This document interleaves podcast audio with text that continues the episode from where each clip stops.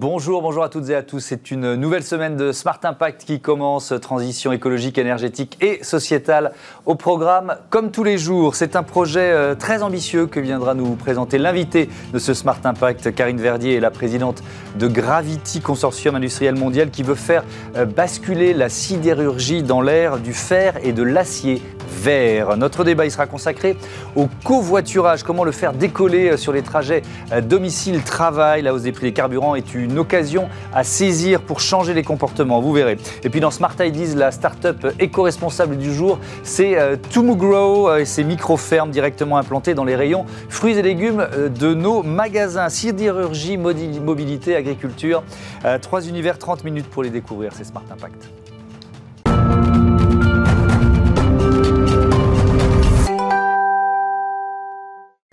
Et l'invité de Smart Impact, c'est donc Karine Vernier. Bonjour, bienvenue. Bonjour, merci. Vous êtes la présidente de Gravity. Votre ambition, c'est de euh, développer la sidérurgie verte. Ça, ça sonne comme un oxymore. C'est donc possible de produire du fer et de l'acier en étant moins énergivore Exactement. Euh, c'est possible euh, tout de suite maintenant. Et ça, c'est extrêmement important. En étant moins énergivore, c'est une chose, mais surtout en étant moins émetteur de CO2. Ouais. Et ça, c'est absolument majeur. Aujourd'hui, l'acier, dans le monde entier, ça représente environ 7% des émissions de CO2 mondiales. Oui, Ce qui est 7 considérable. c'est ça, 7% des émissions de CO2 du secteur de l'énergie, hein, ça Exactement. Et donc aujourd'hui, euh, si on, on- on va vers le modèle proposé par Gravity, c'est-à-dire de ne plus utiliser de coke pour euh, faire fonctionner les hauts fourneaux, Mhm. mais d'utiliser un procédé basé sur de l'hydrogène décarboné, eh bien, on arrive à réduire de manière très significative les émissions de CO2 sans réduire les quantités d'acier qui sont produites. On va faire un peu de pédagogie, pardon à tous ceux qui connaissent, mais le coke, c'est quoi exactement? Le coke, c'est un dérivé du charbon C'est ça. et ça permet euh, de générer de la chaleur euh, dans les hauts fourneaux. Et donc, euh, j'ai appris aussi ce mot, cet acronyme DRI, pour faire de réduction directe. C'est ce dont on parle? Exactement. En fait, pour être très pédagogique, Oui. on part du minerai de fer. Le minerai de fer est réduit en DRI et ensuite il est transformé en, en fer et le, le fer est affiné en acier. Mhm. Donc on a euh, minerai de fer, DRI, fer, acier. C'est ça la chaîne. Et la proposition de Gravity, c'est de produire du DRI. Ce DRI, il pourrait être utilisé directement par des aciéristes dans des hauts fourneaux ou transformé en briquettes et transporté à travers le monde pour être utilisé euh, par d'autres aciéries, mais je dirais beaucoup plus éloignées. Mm.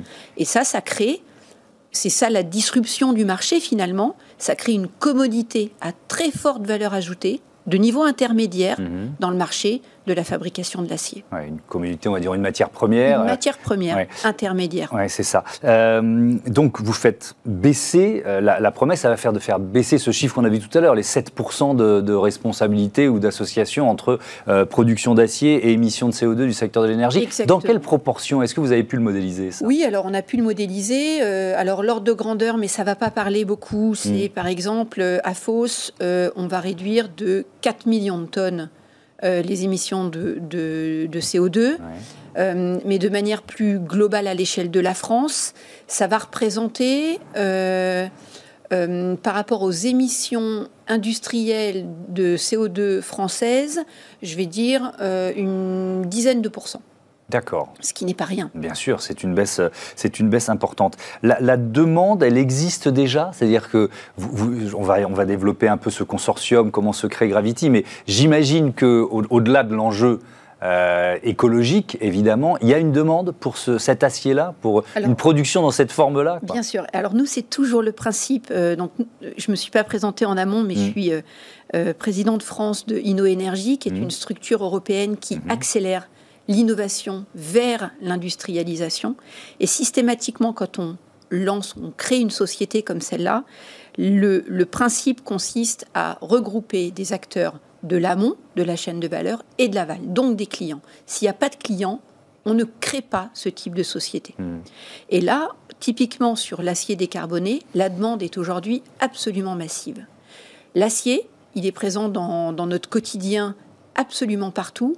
Euh, si on reste dans les énergies renouvelables, il faut euh, environ 150 tonnes d'acier par mégawatt d'éolien installé. quand on regarde les objectifs de l'Europe, Hmm. ça fait environ 6 millions de tonnes d'acier nécessaires par an. Ouais. Donc, si on veut faire baisser le bilan CO2 de l'éolien, il faut un acier euh, qui lui-même euh, fasse baisser son bilan CO2. Tout ça, c'est logique, quoi. Et donc, nous, on produira 2 millions de tonnes d'acier à Fos-sur-Mer. Donc, on, on répondra seulement à une partie de cette problématique. Mmh. Je vous donne un autre exemple. Dans le domaine de l'automobile, en gros, il faut une tonne d'acier pour produire une voiture. Si on met de l'acier décarboné, on réduit complètement Évidemment. le bilan carbone de production d'un véhicule. Est-ce qu'il y a un, un défi technologique, c'est-à-dire pour produire cet acier dans ces conditions-là, en, en- en faisant rentrer la, la pâte hydrogène, pardon d'employer des mots de béotien, dans, dans le processus, est-ce qu'il y a un défi technologique à relever? Finalement, pas trop. D'accord. Euh, quand on est à cette échelle-là, euh, on ne peut pas se permettre de prendre des risques technologiques. Mhm. Finalement, l'innovation sur Gravity, elle réside dans deux points. Un, l'échelle. Produire 2 millions de tonnes d'acier par an ou de DRI par an, c'est Mhm. absolument considérable. Et deux, le business model, c'est-à-dire qu'on réunit autour de la table des acteurs qui représentent toute la chaîne de valeur, de la fourniture d'énergie à l'achat d'acier. Et tous ces acteurs-là se regroupent, partagent, travaillent à livre ouvert pour produire une- une- une- un, un acier vert ou une- un, un produit vert décarboné qui sera compétitif sur le marché. Alors on peut les citer, cet acteur, vous l'avez dit, euh, IT InnoEnergie, qui est le, le moteur innovation pour l'énergie durable de- piloté par l'Institut européen d'innovation et technologie. Donc là, c'est l'Union européenne hein, qui, est, euh, qui est à la manœuvre d'une certaine Exactement, façon. Il y a aussi Engie New Venture, Forvia, le groupe IDEC, Plug, euh, Prime Metals Technology. Donc quand je disais consortium mondial, c'est la réalité avec les, les- les- Ah, les organismes et les entreprises que je viens de citer. C'est la réalité. Euh, ce qui est très intéressant dans ce consortium, c'est que chacun représente un maillon de la chaîne de valeur et chacun va apporter son savoir-faire et son expertise. Mhm. Donc typiquement, Engie va nous apporter euh, toute l'expérience en matière d'achat d'énergie décarbonée. Plug va nous apporter son expertise sur euh, l'électrolyse. Et Dieu sait que ce point-là, l'électrolyse, pardon, qui permet de produire l'hydrogène de l'hydrogène, bien sûr. Euh, et Dieu sait que ce point-là va être crucial dans le Mhm. procédé. Prime Metals va nous apporter euh, toute la technique de production du DRI à partir du minerai de fer. Forvia représente le client final, puisque Forvia est très engagé pour réduire ses émissions de CO2, et notamment dans tout ce qui concerne les équipements de l'automobile. Et donc, euh, enfin, IDEC, qui est un acteur de l'immobilier, apporte toute son expertise en matière de permitting et de terrain. Et ça, cette partie-là, elle est très importante parce qu'elle consomme beaucoup de temps et elle est cruciale au démarrage du projet. Alors justement, vous l'avez dit, c'est à Fos-sur-Mer, dans les Bouches-du-Rhône, que euh, ce site de production euh, euh, va s'installer. Vous en êtes où d'ailleurs? C'est c'est quoi le timing là maintenant? Alors, bah, ça y est, donc la société est créée. Moi, j'en suis euh, le président par intérim pour l'instant. Euh, on devrait changer de président dans les, dans les semaines qui viennent. Et euh, parce que moi, je vous parle d'acier, mais je suis aussi béotienne que vous dans le domaine de l'acier. Ça s'entend pas, hein Ça s'entend pas. Euh, donc on recrute un spécialiste de l'acier qui Ouais. est arrivé tout, tout à fait fin août là et qui dont, dont- dont la nomination sera annoncée dans les, dans les prochains jours. Euh, et et on, on engage les relations avec euh, euh, l'administration locale, les autorités locales, le Grand Port de Marseille, euh, enfin voilà, euh, RTE localement, etc. On commence à mettre en place tout ce qui est amont, donc études et permitting. Alors, double question, ça représente quel investissement et, et- et pour quelle échéance? Les, les- les premières briques, là, elles doivent sortir de l'usine quand? Euh, les premières briques doivent sortir de l'usine en 2027 Mhm. Euh, et la fin des études euh, doit, doit, doit avoir lieu en 2024. Donc la construction démarre en 2024 et la production euh, 2027. Mhm. Et l'investissement, ça représente quoi? Environ 2 milliards d'euros. D'accord. Euh, donc aujourd'hui, la société est capitalisée pour aller jusque euh, aux prochaines levées de fonds. Et donc les prochaines levées de fonds, ce qu'on appelle série A, série B, etc., euh, bah, permettront euh, de convaincre, je l'espère en tout cas, des investisseurs et des banquiers pour suivre ce projet. Ouais. Cet investissement, alors, il y a l'Union européenne, il y a chacun des acteurs de ce consortium. Comment il est euh, ventilé en quelque sorte? En fait, euh, donc chaque, chaque acteur de- du consortium, euh, donc InnoEnergie, Forvia, Mhm. euh, Engie, etc., euh, sont actionnaires du consortium. Ouais. Et puis ensuite, on fera des levées de fonds. On, essaiera également de motiver des banquiers pour nous suivre et, et nous proposer de la dette. et puis évidemment, on ira chercher des subventions, soit nationales, françaises, dans le cadre du plan de relance notamment, soit européennes. Hmm. Mais je tiens à dire que le projet a été bâti dans son business plan sans subvention, puisque l'idée était de construire un business plan le plus défavorable possible. Si on a des subventions, ce sera une excellente nouvelle, ça nous permettra d'aller encore plus vite et de faire encore mieux, mais nous pourrons faire face au projet mmh. s'il n'y a pas, pardon, s'il n'y a pas de subvention. Dernière question, est-ce qu'il y a des concurrents, est-ce qu'il y a des consortiums similaires qui sont créés ailleurs euh, dans, dans le monde? Alors oui, et en particulier en Europe, puisque la demande en acier vert est une demande parfaitement croissante, et ça c'est vrai partout, dans beaucoup de secteurs. Donc on a, nous, InnoEnergy, également investi dans un projet euh, en Suède qui s'appelle H2 Green Steel. Mmh. Euh, il y a un autre projet euh, qui s'appelle SSAB, qui a été euh, porté par d'autres acteurs que, nous. Donc on voit une, vraiment un mouvement de fonds s'engager mhm. pour décarboner la chaîne de valeur de l'acier.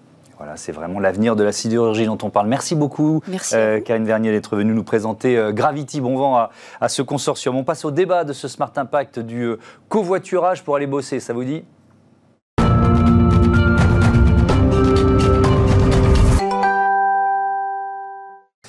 Et pour ce débat, je vous présente tout de suite euh, mes invités. Mario Lebras, bonjour. Vous êtes euh, responsable collectivité chez euh, Caros. À vos côtés, Jean-Baptiste Ray, bonjour. Directeur stratégie d'ECOV. Bienvenue. Bienvenue à tous les deux. Peut-être un mot de présentation pour commencer. Caros qui a été créé en 2014. Vous nous rappelez comment c'est une plateforme de covoiturage. Le, principe, comment ça fonctionne? Alors, Caros, effectivement, a été créé en 2014. On est sur plus qu'une plateforme de covoiturage, sur une application notamment de mise en relation à travers mhm. l'intelligence artificielle. J'ai tendance à résumer une application de rencontre entre covoitureurs et qui accompagne aujourd'hui euh, euh, une vingtaine de collectivités, près de 200 entreprises euh, et employeurs partout en France et à l'international. On rentrera un peu dans le détail tout à l'heure. ECOV, Jean-Baptiste Ray, entreprise de l'économie sociale et solidaire, dédiée à la mobilité collective, on peut dire ça? Oui, c'est ça. On est un opérateur de lignes de covoiturage. Alors, les opérateurs de transport, on les connaît, ils opèrent des réseaux de bus et nous, on opère des réseaux de lignes de covoiturage avec les voitures qui sont déjà en circulation. Donc c'est une forme de covoiturage, mhm. mais du covoiturage qu'on dit spontané. Euh, le passager y va à un arrêt et il est pris par le premier conducteur qui passe et le, conducteur inversement. Mhm. Euh, voilà. Oui, c'est intéressant parce que bon, on a déjà reçu euh, Eco dans, cette émission, mais spontanément quand on dit covoiturage, on pense que c'est un peu bon voilà un, pas un coup de chance, mais bon là c'est vraiment on parle de ligne de covoiturage, donc c'est organisé, c'est structuré. Ça suppose des infrastructures aussi?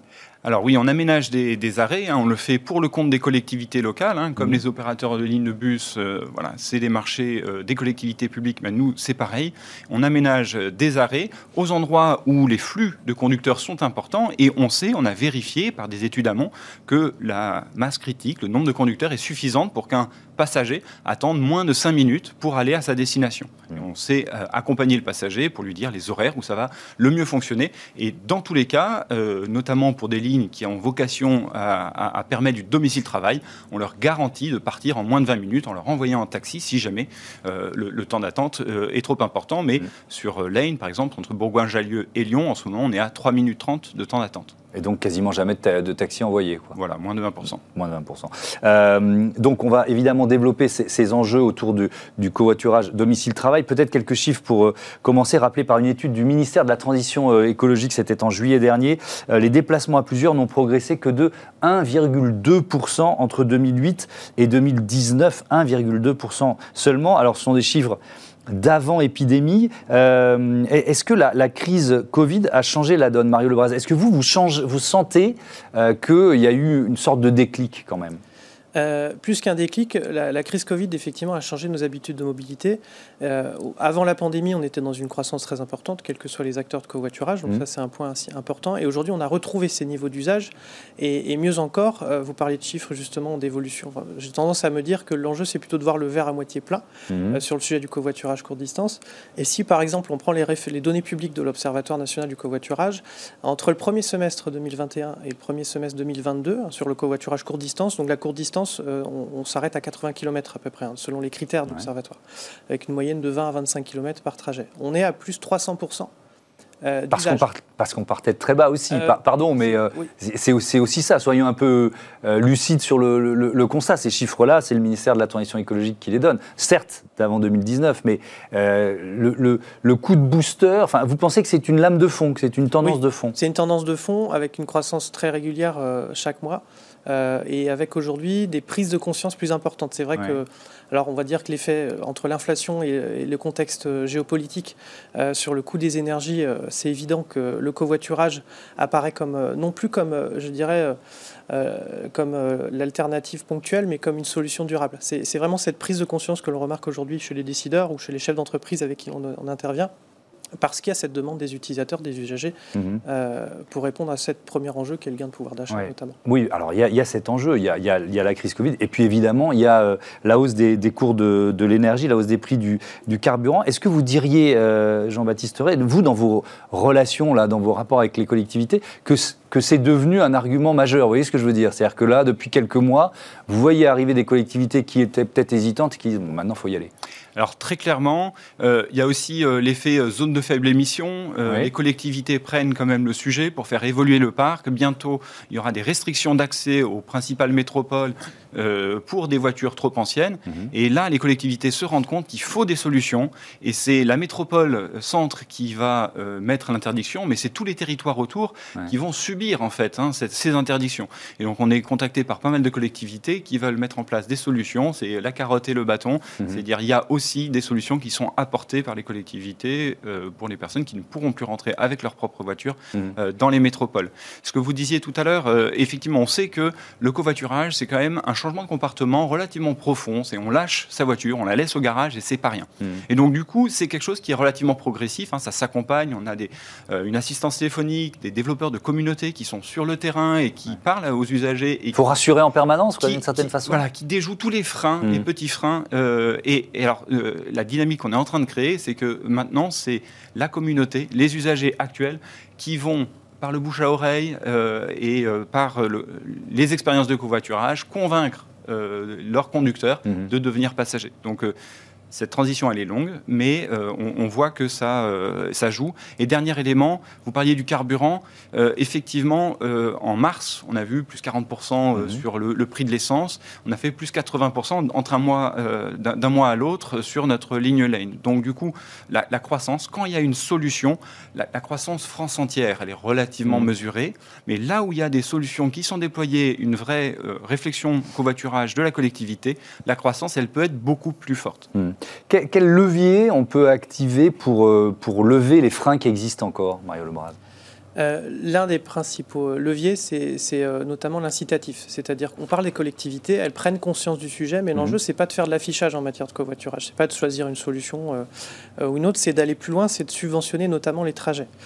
Euh, si je prends un exemple, en, en Normandie, une agglomération de Saint-Lô, par exemple, l'agglomération très rurale avec euh, un réseau de bus resserré autour de la ville-centre.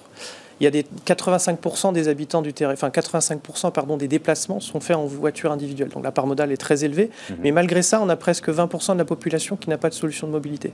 Donc l'enjeu, c'est de trouver cette, cette fameuse carotte, justement, cet incitatif, et d'avoir cette philosophie. Chez Caros, la philosophie, c'est d'avoir un alignement sur le prix des, des transports en commun. Donc le ticket de bus est à 1,05€ euh, euh, jusqu'à 25 km, Ouais. Et en face, en fait, la collectivité subventionne quasiment la moitié. Donc on est et le, et le conducteur Ouais. touche 2 euros. Donc le Donc vous demandez aux collectivités de, de subventionner les- le covoiturage. Et, Et ça, donc, c'est- et donc c'est le conducteur, c'est pour pouvoir, entre guillemets, rémunérer, parce que c'est pas le bon terme, mais le conducteur on reste sur du partage de frais, Ouais. mais l'enjeu, c'est d'avoir cette, cette équation idéale entre un conducteur qui se dit Ok, je vais ouvrir ma portière. Jean-Baptiste le disait tout à l'heure, c'est un effort de partager ce qui est le prolongement de son propre domicile. Mhm. J'ouvre ma portière pour tel montant. Et en face, un passager qui va se dire euh, je, je- je passe au covoiturage, quitte à laisser ma voiture personnelle chez moi, pour justement un prix modique, parce que derrière, on aura cette intervention des pouvoirs publics locaux. Et c'est très important. Euh, c'est cette prise de conscience-là aussi aujourd'hui qui, euh, qui est SEM. Euh, si on parle d'autres leviers, peut-être, j'évoquais les infrastructures, le, des voies réservées, des places de parking garanties. Je sais que ça existe dans, dans- dans certains pays, peut-être d'ailleurs dans certaines régions en France. Nous, on considère que c'est vraiment un, écosystème de la mhm. voiture partagée qu'il faut construire. Il y a l'écosystème vélo qui est vraiment en route là, et, et c'est pas que la voie vélo c'est aussi le réparateur, c'est aussi etc. Et bien sur le covoiturage, c'est pareil. Donc il faut des infrastructures pour se rencontrer, les arrêts de covoiturage, on mmh. les a, des aires de covoiturage, des voies réservées, tous ces incitatifs, euh, mais aussi l'intégration du covoiturage dans euh, des applications de recherche d'itinéraire. Mmh. Le covoiturage arrive au même titre que le bus, le taxi, le vélo. Euh, dans, dans, voilà. C'est tout un ensemble de, de, solutions. Et nous, on essaie de lever les freins. C'est vraiment notre job d'opérateur, flexibiliser, fluidifier les trajets des euh, des, conducteurs et des passagers. Mais pour vraiment réussir à déverrouiller, à déployer, à faire la révolution du taux d'occupation, et c'est absolument nécessaire euh, pour les, engagements climatiques, mhm. euh, c'est, d'après nous, aux collectivités de réellement prendre le sujet, de piloter une politique publique de covoiturage. Aujourd'hui, il y a encore cette croyance que les opérateurs de covoiturage peuvent opérer avec un modèle économique autonome euh, le covoiturage et faire la révolution toute seule. Non. Euh, S'il n'y a pas les collectivités locales, le modèle économique est, trop fragile, c'est ça? Il n'y a, pas de modèle économique. Nous, Tout simplement, il n'y a pas de modèle. C'est ce que euh, sur la courte distance, il y a une distinction longue distance courte distance qui est assez éloquente. C'est-à-dire que sur la longue distance, l'écart, c'est l'écart Macron, c'est mm. des cars privés.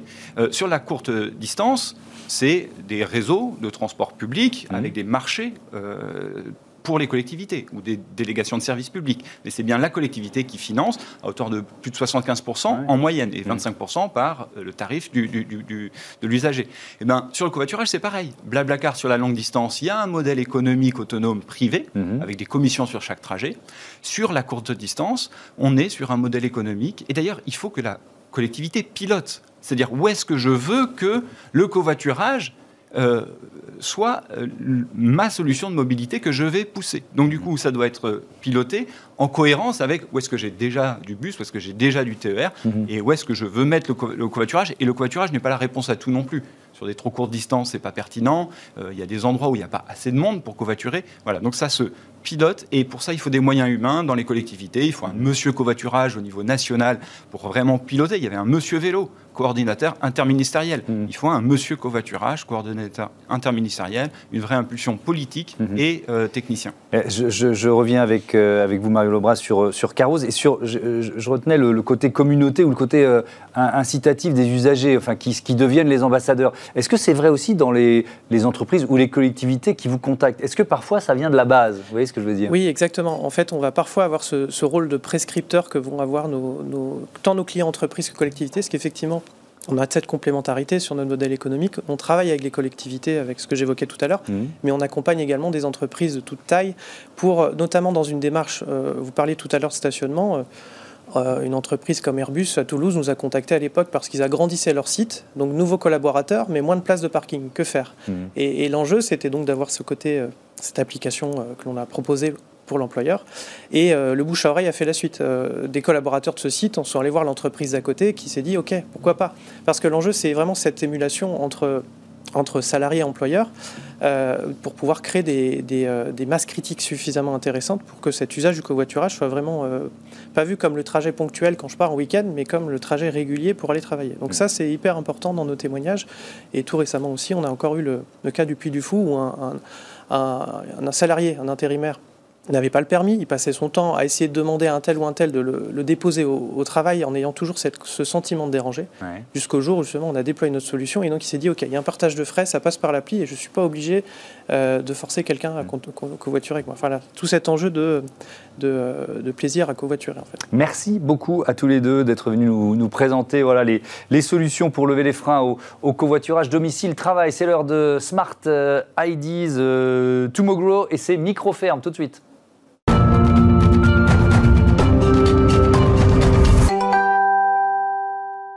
Smart Ideas, les bonnes idées des startups éco-responsables. Bonjour Camille Ernou, bienvenue. Bonjour. Vous êtes la cofondatrice de Tomorrow, euh, créée en octobre 2021, l'an dernier, avec euh, Jérémy Delbar. C'est quoi l'idée de départ? Racontez-moi.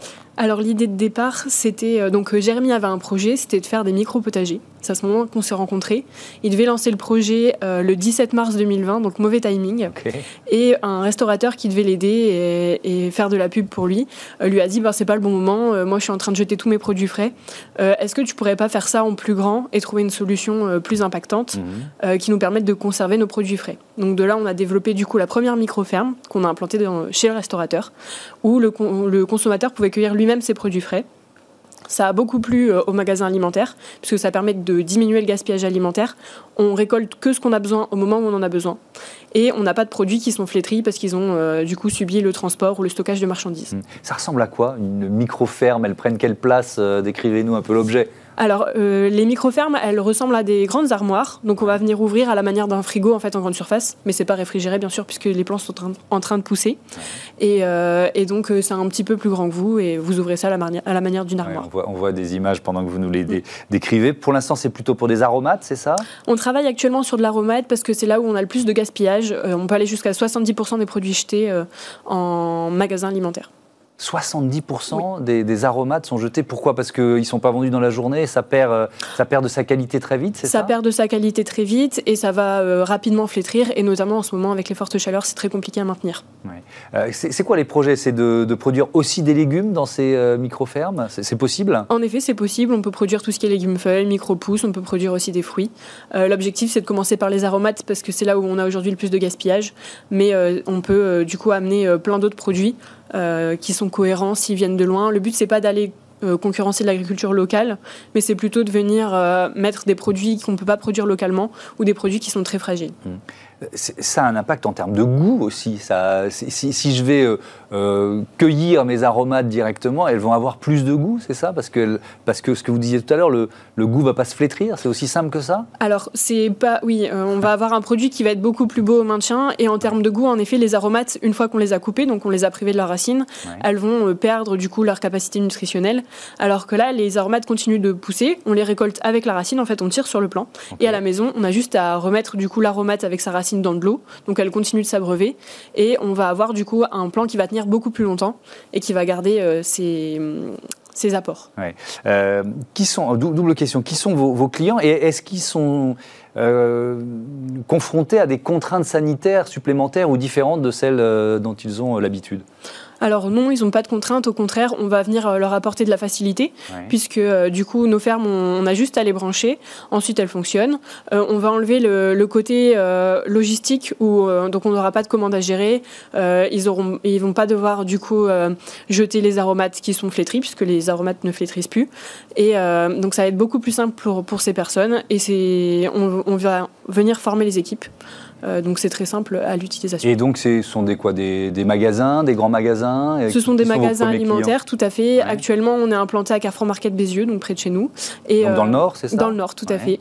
Donc, euh, nous, on a implanté à Williams, dans le Nord. Mhm. Et on a du coup d'autres magasins qui vont bientôt adopter la ferme, notamment une prochaine installée en septembre et une vingtaine à venir d'ici la fin d'année. Donc il y a de, belles perspectives de, euh, progression pour euh, cette année euh, à venir, l'année 2023. Merci beaucoup d'être venu nous présenter Tomogro. Bon vent à votre toute jeune entreprise. Voilà, c'est la fin de ce numéro de Smart Impact. Un grand merci à toutes les équipes de Bismart, la chaîne des audacieuses et des audacieux. À très vite pour un nouveau numéro de l'émission des entreprises à impact positif. Salut